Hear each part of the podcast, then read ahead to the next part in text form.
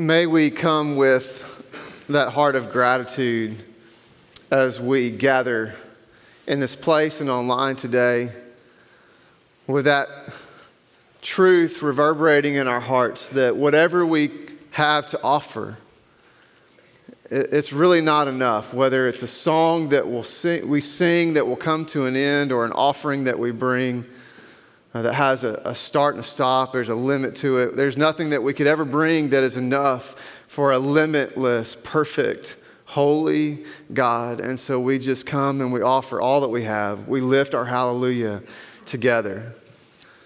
Paul writes in his letter to the Romans, in Romans chapter twelve, the first two verses, he says, bring your lives as an offering, a living offering to God, a living sacrifice. And this is your act of worship that will transform us by the renewing of our minds. And so we come today uh, as an act of worship, and we submit to the presence of God, the Holy Spirit, and God's Word, not in an attempt to make it be what we want it to be, but submitting to the truth of what God's Word speaks to us today. And so we may we come with that posture. We're in a series called Gospel Friends, and we've been talking about what does a, a gospel-driven friend look like? How do we pursue people that like that in our lives, and how can we be people like that? That are rooted in the truth of who Jesus is and what he did and his coming, what he's coming to do. And so we've talked about gospel friends are humble. And we've talked about gospel friends are present in suffering. Last week we talked about gospel friends seek peace. And today we're going to wrap this series up that it may be the most difficult for us of all the things that we're going to talk about, but perhaps Uh, it rises in, at, at least at the as much as anything else in importance. But I, I want to, before we jump into that, I want us to reflect on the reality of how much we really take gospel friends for granted.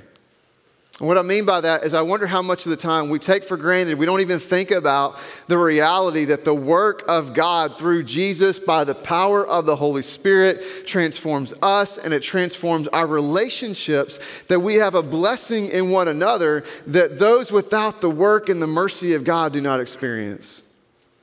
I remember the first time that this ever really became clear to me, uh, it was on my wedding day. And Jesse and I were, were doing all the things that you do on your wedding day, and we were surrounded by our friends, those people that, that we did life with and that we loved. And there was one person in particular that was spending uh, not only that day with us, but the days leading up to that, that, that really didn't have that in their life. And I was just about to, to go off to the side room so that we could start the ceremony, and this person pulled me aside, and I said, "Your friends are weird." And I was like, "What are you talking about?" And he said, "Y'all are patient with each other, and you're kind, and there's no drama, and you think about each other first. I don't have that in my life."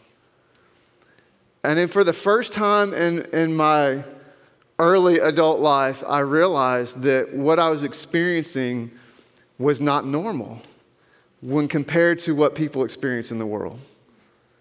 That the world is full of friendships that have a lot of drama, where people look out for themselves, where people are easily hurt and offended, where splinters become uh, problems in the people in their relationships with each other. And that wasn't what I was experiencing, because I had relationships that had been transformed by the work of the Holy Spirit.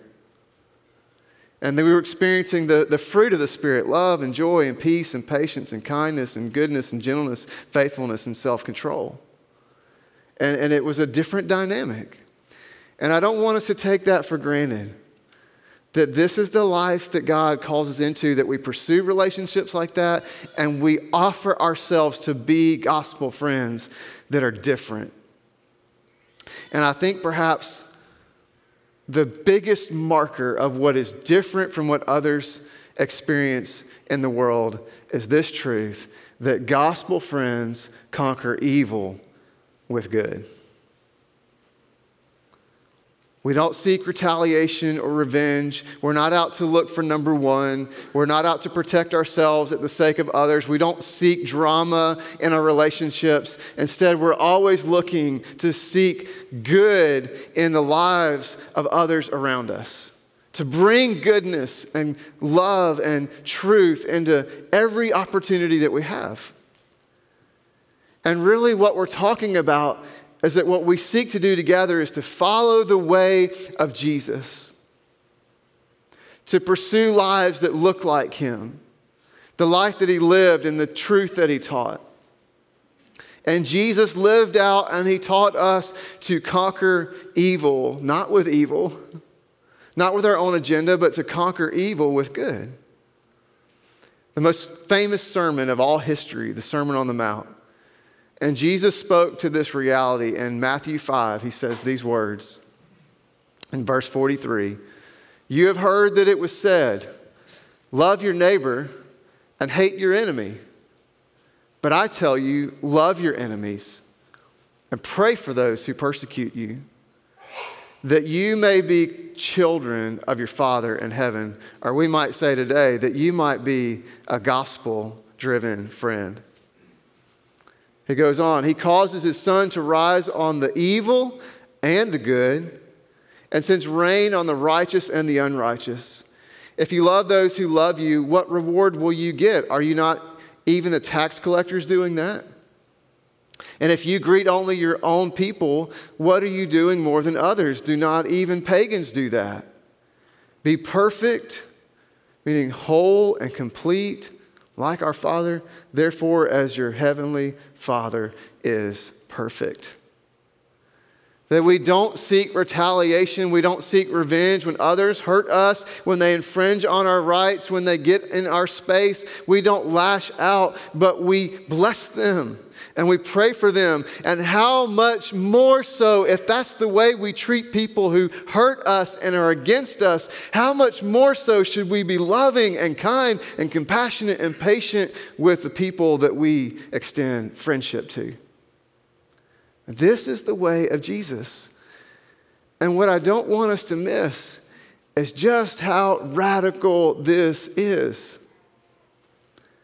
I think one of the biggest struggles of the modern church, at least in America, is that we have over time, in subtle but profound ways, began to redefine what is good based on politics and economics and culture rather than the life and the ministry, the death and the resurrection of Jesus. And the early church understood this, that the, what we define as good, to conquer evil with good, cannot be defined by anything else. It was not definable by a certain political group or a certain cultural group or what was palatable to them at the moment. It was driven by Jesus and his life and his ministry. And the early church looked radically different. And as we break into our tribes in the modern day church and we pick and choose what sounds good to us, I think sometimes we miss the true message of Jesus. And we are not comfortable with allowing the words and the ministry of Jesus to confront us and what we've embraced. Now, if we look in the mirror and Jesus looks just like me, then maybe we've got a made-up Jesus. And so I want us to look for just a second at the early church and what they embraced as good, and let it, in a very grace-filled, you know, merciful, God is kind, he is loving, he is merciful. We're, we're drawn to him by his love, not by this anger. But God's love should confront us in our brokenness so that we can live more into the life of God. And, and so as we look at the early church, we should be confronted a little bit. Some of these you'll say, yes, amen, and you'll get excited about, and some are like, oh, I'm not really sure about that, but this is the way of Jesus, to conquer evil with good. So some things of the early church we see in Paul's letters, we see in the Gospels, we see in historic documents that describe the early church, we see in the letters and books of the early fathers that describe to us what was happening in the early church. So what does that look like? These first followers of Jesus, number one, is that they were intentionally multiracial. that in the first century, the land and the cities and the region of those who were first following Jesus had deep-seated divisions on ethnicity. And I'm not just talking about subtle, I'm talking about deep hatred across ethnic divides.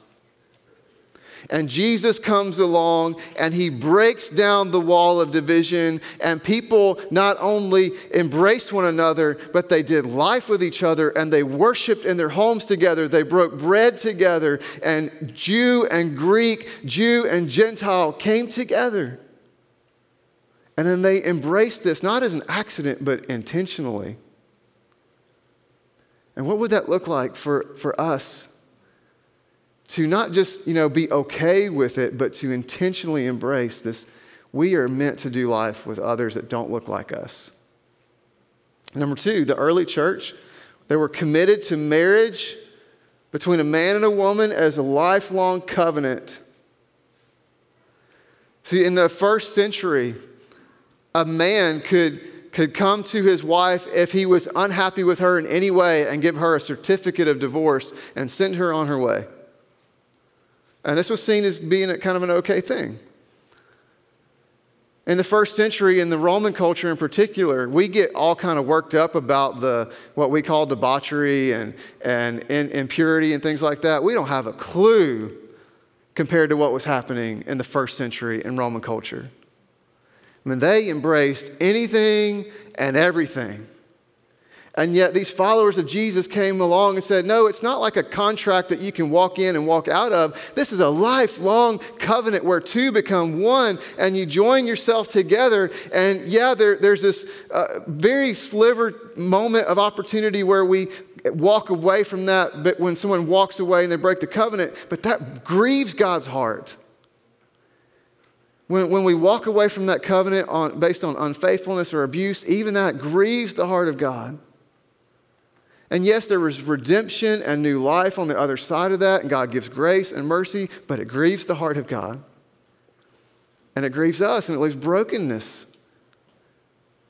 But that was the way of the early church, this lifelong commitment to that covenant. Number three is they gave equality to men and women. That in the first century, women were seen as this lower status. And the early ch- church came along and said, no, like we, we are both made in the image of God. And often women w- were embraced in a way that they weren't embraced anywhere else. Even Paul had women involved in ministry throughout the known world.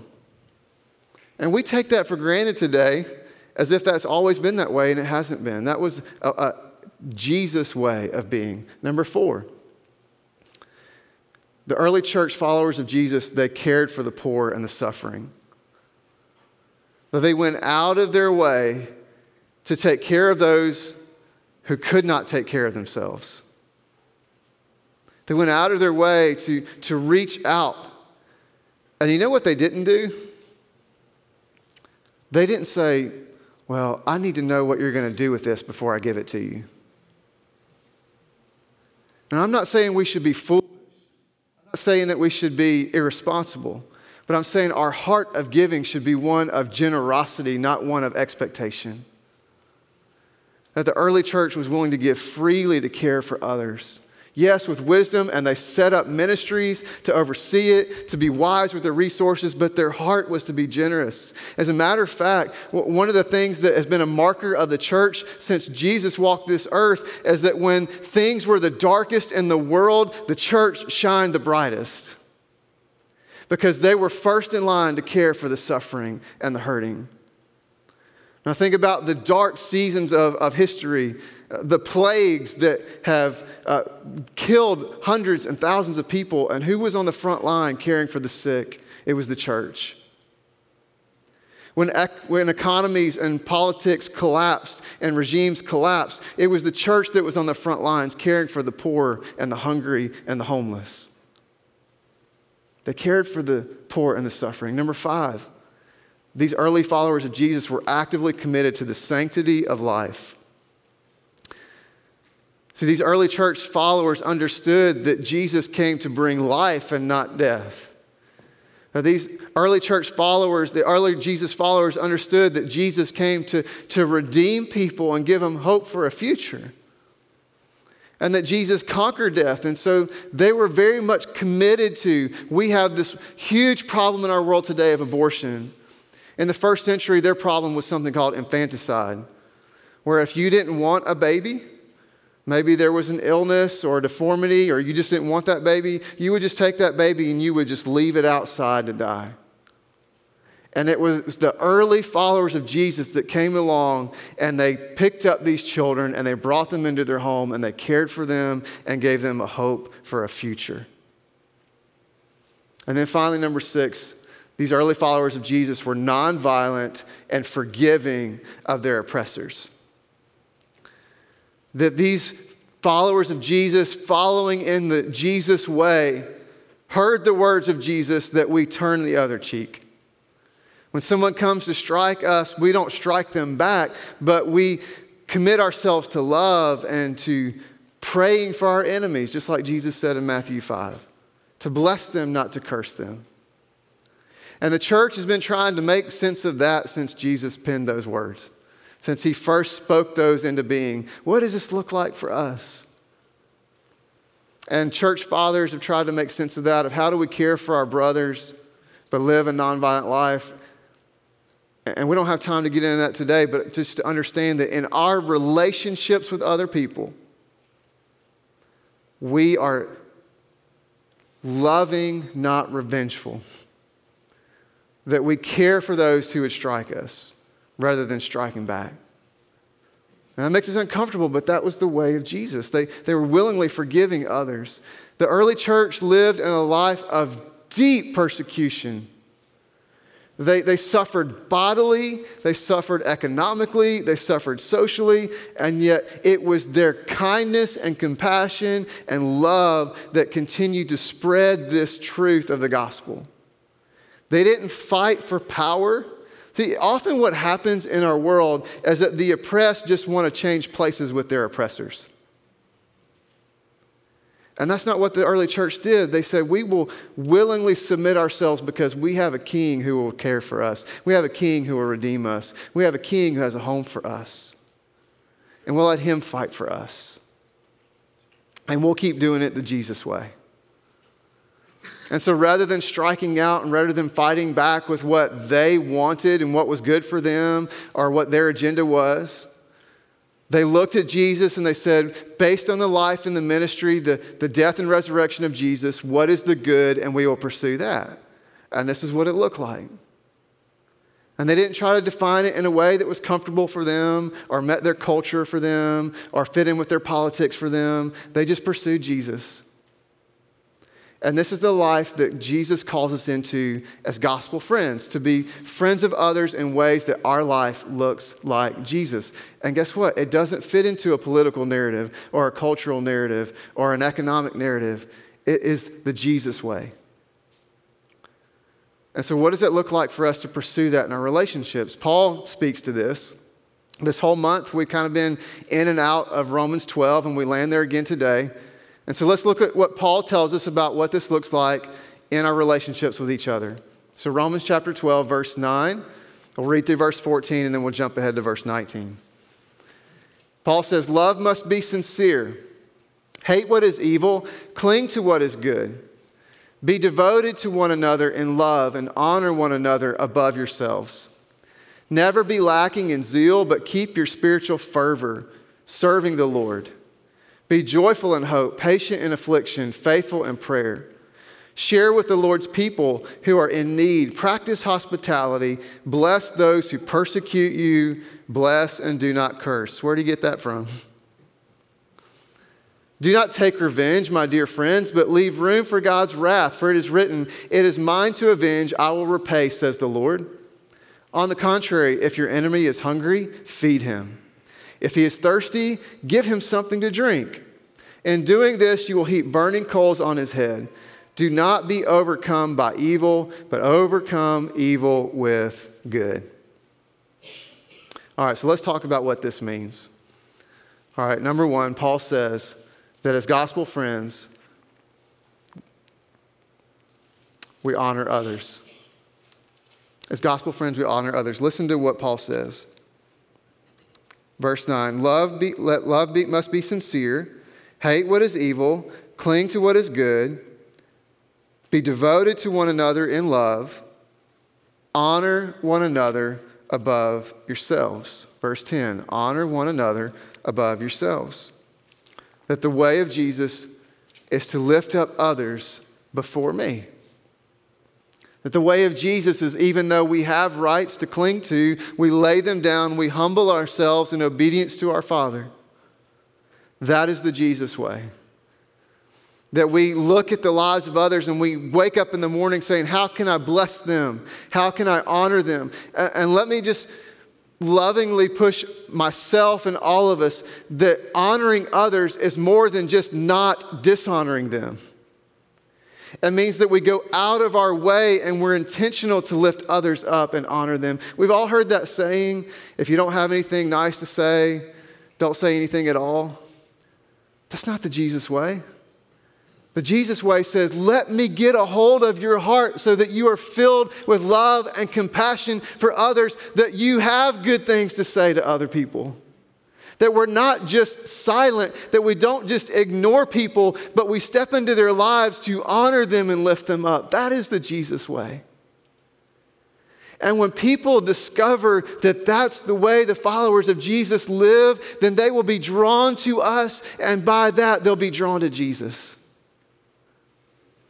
That we understand that I don't have to get worth or value or strength from somebody. I can bring it to them because it's already given to me through my Lord and Savior who came into my world and died for me. He took on my sin. He rose from the dead, and he bestows life into me that I can bring to others. I don't have to get it from them. I'm not insecure about it. I can bring it to them because of what Jesus has already done. And so we honor others. Paul goes on to say in verse twelve that the second thing we do is we hold on to hope. We hold on to hope. Listen to what he says. I'll start in verse eleven. Never be lacking in zeal, but keep your spiritual fervor, serving the Lord. And others, don't give up. We keep pressing in. We keep expecting the move of God.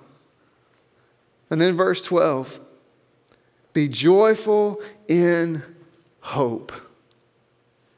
That as followers of Jesus, one of the things that should mark us, really that should make us different from anybody else on planet Earth throughout all history or future to come, is that we have a relentless grip on hope. That we never underestimate what God is about to do. Whatever we're walking in is not the end because our God is still at work. I mean, this is the gospel, that when everybody thought it was finished and they put him in the tomb and they wrapped him up and they sealed it with a stone, that God was just getting started and the resurrection was coming because there's always hope in Jesus. And so we come to others and we lead them to the light. Nobody wants to follow somebody who's going into despair and darkness. They want to follow somebody who's moving toward hope and light and truth and goodness. And so as gospel friends, we continue to come to people driven by and communicating hope.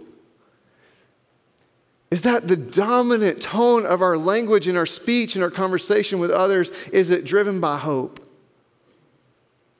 Number three, what does Paul tell us to do? He tells us to be patient.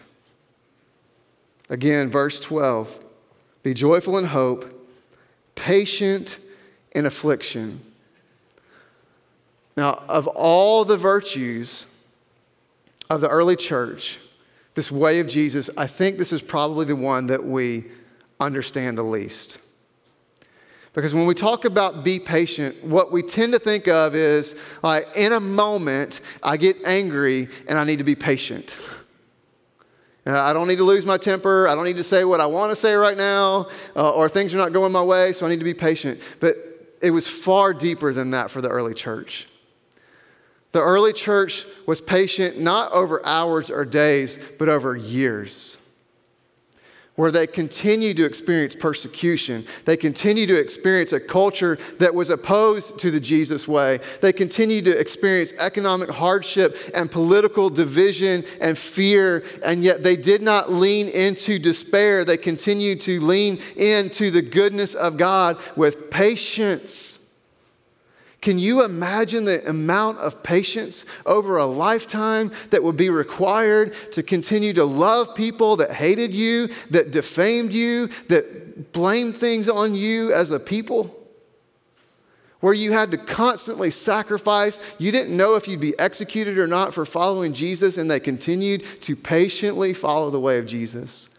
And it was that patience along with their love that changed the face of their communities. That people looked at them and said, look at that. A people who never give in and never give up. What is that all about? And so we've got to be friends who are patient when, when life is hard, when life is difficult, when things are not going our way, when our friends are suffering, that we're present and patient. Continuing to just be steady and what's the next right thing to do? What's the Jesus way? Paul goes on. And he says that we keep praying. Keep praying. Verse twelve, be joyful in hope, patient in affliction, faithful in prayer. This is our first line of defense. It is not a last resort. That beginning, middle, and end is driven by prayer, that we're talking to God and listening to God and interceding for those around us. And one of the questions that I would encourage all of us to continue to ask is, if every one of my prayers got answered, would it just benefit me, or would it benefit the people around me? Would it benefit the world? Would it bring the kingdom of God to earth? And so we be, are faithful in prayer to lift others up, to, to pray for their needs and concerns and their salvation in their hearts. This was a marker of the church, that they were driven by prayer. They were driven by the presence and the work of the Holy Spirit that, that was praying for them as well. And we continue to come to our Father and say, Lord, you lead me, you guide me, and you do what only you can do. We need you at work in our lives. We be faithful in prayer. Number five is that we share with people in need. We share with people in need. Verse thirteen. Share with the Lord's people who are in need and practice hospitality. That the markers of a, a Jesus follower, one of those markers is that we are generous in spirit and heart and willing to open up our homes, willing to give our resources and our time and our energy and our heart to share with others the goodness of God.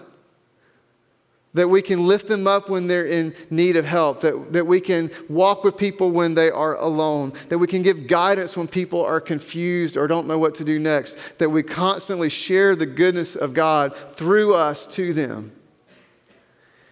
And I think sometimes that our, our hearts and our minds get so twisted with expectations of other people of, well, I can't help them because they won't help themselves, or Or we get twisted with, you know, this image that we think that we have to portray, and so we're afraid to open our homes to others.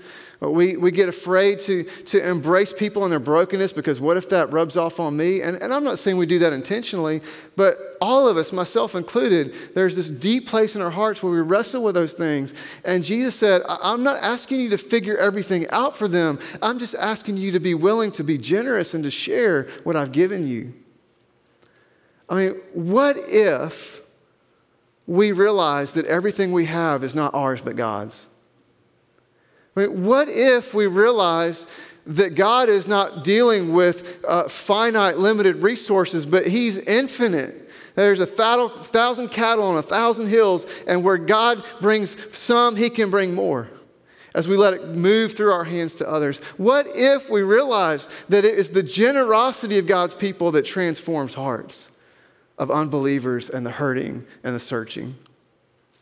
What if we were willing to share with others? And then finally, is that we trust God and love like Jesus. This is what Jesus, or Paul, lifts up. Verse seventeen, Do not repay anyone evil for evil. Be careful to do what is right in the eyes of everyone. That word, be careful, it literally means to be thinking ahead. In other words, what Paul is saying is be prepared ahead of time. And how do you do that? Is daily surrender to Christ, daily walking with Jesus, daily prayer and worship and silence before our Creator. Jesus, you are my one pursuit. And I want your life to come into my life.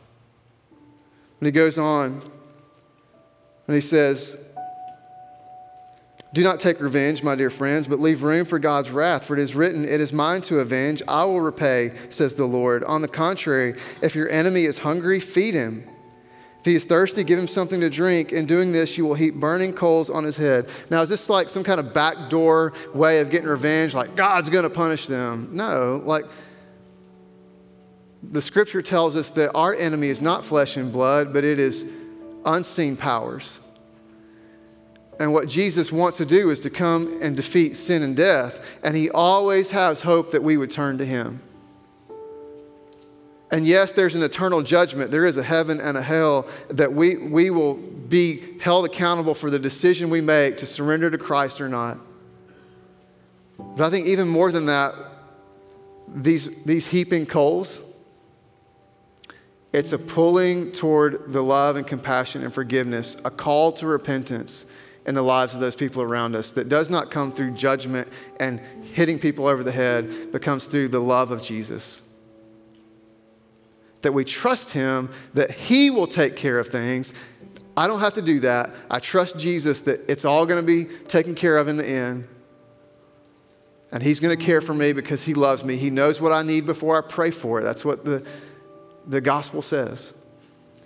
Jesus teaching us to pray says, your Father knows what you need before you ask it. He has a heart to care for you. So we don't have to take it into our own hands. Yes, be responsible. Yes, be wise. But trust him to love like Jesus. See, the world, and unfortunately sometimes the church, we get caught up in, like, we cancel people and we... You know, we, we tell people all the things that they're doing wrong, and and we boycott things, and like we do all this kind of stuff. And Jesus says, no, they will know you by your love. Not by who you cancel. They'll know you by who you love and the way you love. And we got to trust Jesus to, to step into that. My heart's desire is that I would be a gospel friend, and that we would be gospel friends that would not engage in war as the world engages in war, but we would engage in our relationships through the way of Jesus. Over this last year, year and a half, we've, as a family, as a Get Well family, we've had to say goodbye to a lot of people that we love. We've sent a lot of people on home to heaven. There's been a lot of grieving and a lot of hurting, but it's also been a lot of reflection. And here's where I've been reflecting. As in when the Lord calls me home, I want to have a legacy of a life that was lived in the way of Jesus. I really hope that when the Lord calls me home, that people gather and they don't say, like, well, he was not mean. I really hope that they say, like, don't say, he was super organized, or, you know, he could talk in front of people pretty well. Like, no, like, I want them to say, you know what? He went out of his way to honor other people. I want them to say, you know what? Like, he was so patient. He was loving. I want them to say, you know what? Like, he never gave up hope. Every day, whatever was happening, he leaned into hope. Really what I want him to say is, you know what? Like, his life looked a lot like Jesus. That's what I want for all of us. We cannot look like the world. Not because we hate the world or we're trying to fix the world. That, Jesus will fix the world. He's coming again to judge the living and the dead. And every knee will bow, every tongue confess that Jesus Christ is Lord. We don't have to worry about that. But I do want to stand before him one day, and I want to hear those words, well good, my, well done, my good and faithful servant, because you trusted me. And in this world of evil and darkness, you didn't play tit for tat. You didn't do as the world did, but you conquered evil with good in every relationship and every opportunity. May that be said of us, because here's what I believe. This is one relationship at a time, one encounter at a time, as we conquer evil with good. That will change the world.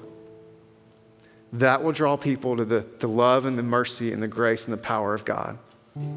It's not a social media campaign. It's not even who sits in office. It's not the, the world economic situation. It's one relationship at a time, one encounter at a time, as we conquer evil with good. Let's lean into that. So if you'll stand, I'm going to pray for you, and I'm going to pray for me. This is requires ultimately that we surrender to the work of the Spirit of God in us, trusting Jesus. And this is a hard message for me. I, I've got to do a look in the mirror and say, Lord, do I look like Christ in the world? Or have I tried to make this more palatable? And God, I just want to surrender to you. And I want to encourage all of us. Maybe it's for the first time in your life, you might have an opportunity to surrender to Jesus, that he can bring life into your world. That we put our hope in other things that we'll never fulfill, and maybe today's the day we can bring, bring that to Jesus. Or maybe we're, we're here today and we realize that there's a part of our lives that we've compartmentalized and we've shut off to him, that we can open up to him and surrender that and say, Lord, I want all of my life to look like Jesus, not just part of it, not even just most of it. I want all of my life to look like Jesus, so I surrender it to you. May we have the courage to pray that prayer today. So let's go to the Lord in prayer. These altars will be open if you want to come and pray. If you want somebody to pray with you, just wave us over. But let's surrender to the Lord today. Let's pray. God, thank you for your love and your mercy and your kindness, your beauty, Lord, that draws us in. That you are a God of righteousness and justice, Lord, but you don't ask us to take that into our hands. You sent Jesus to do that, and he bore our sin on his body, and he took it to the grave, and he defeated it. God, help us to discern the ways that we do care for our brothers and sisters. We stand up for what's right and good. We stand up for justice and truth. But in our lives, in relationship with one another, Lord, we're willing to turn the other cheek. We're willing to bless those who persecute us. We're willing to conquer evil with good, so that other people will see Jesus in us. That we'll leave a legacy that's not about us, but it's about you. Lord, breathe life into us right now. For those of us trying to do it on our own, help us to lay that burden down and come to you and receive eternal life. To say, yes, Jesus, I trust you as Lord and Savior of my life. I'm a sinner. I'm broken. I need redemption. I need the hope of eternal life. Forgive me and restore me and fill me with your Spirit. And for those of us, Lord, who have been trying to walk with you and, and out of fear or out of ignorance or bias, there's parts of our heart that we've kept hidden from you, as if you don't see it anyway. Lord, help us to open those parts of us to you and surrender even that to you as well, that we could be fully redeemed, that sanctification will take place in us. And we'll look more like Jesus when we walk out of this building than when we came in, for your ultimate glory, God. And we pray all this in Jesus' name. Amen.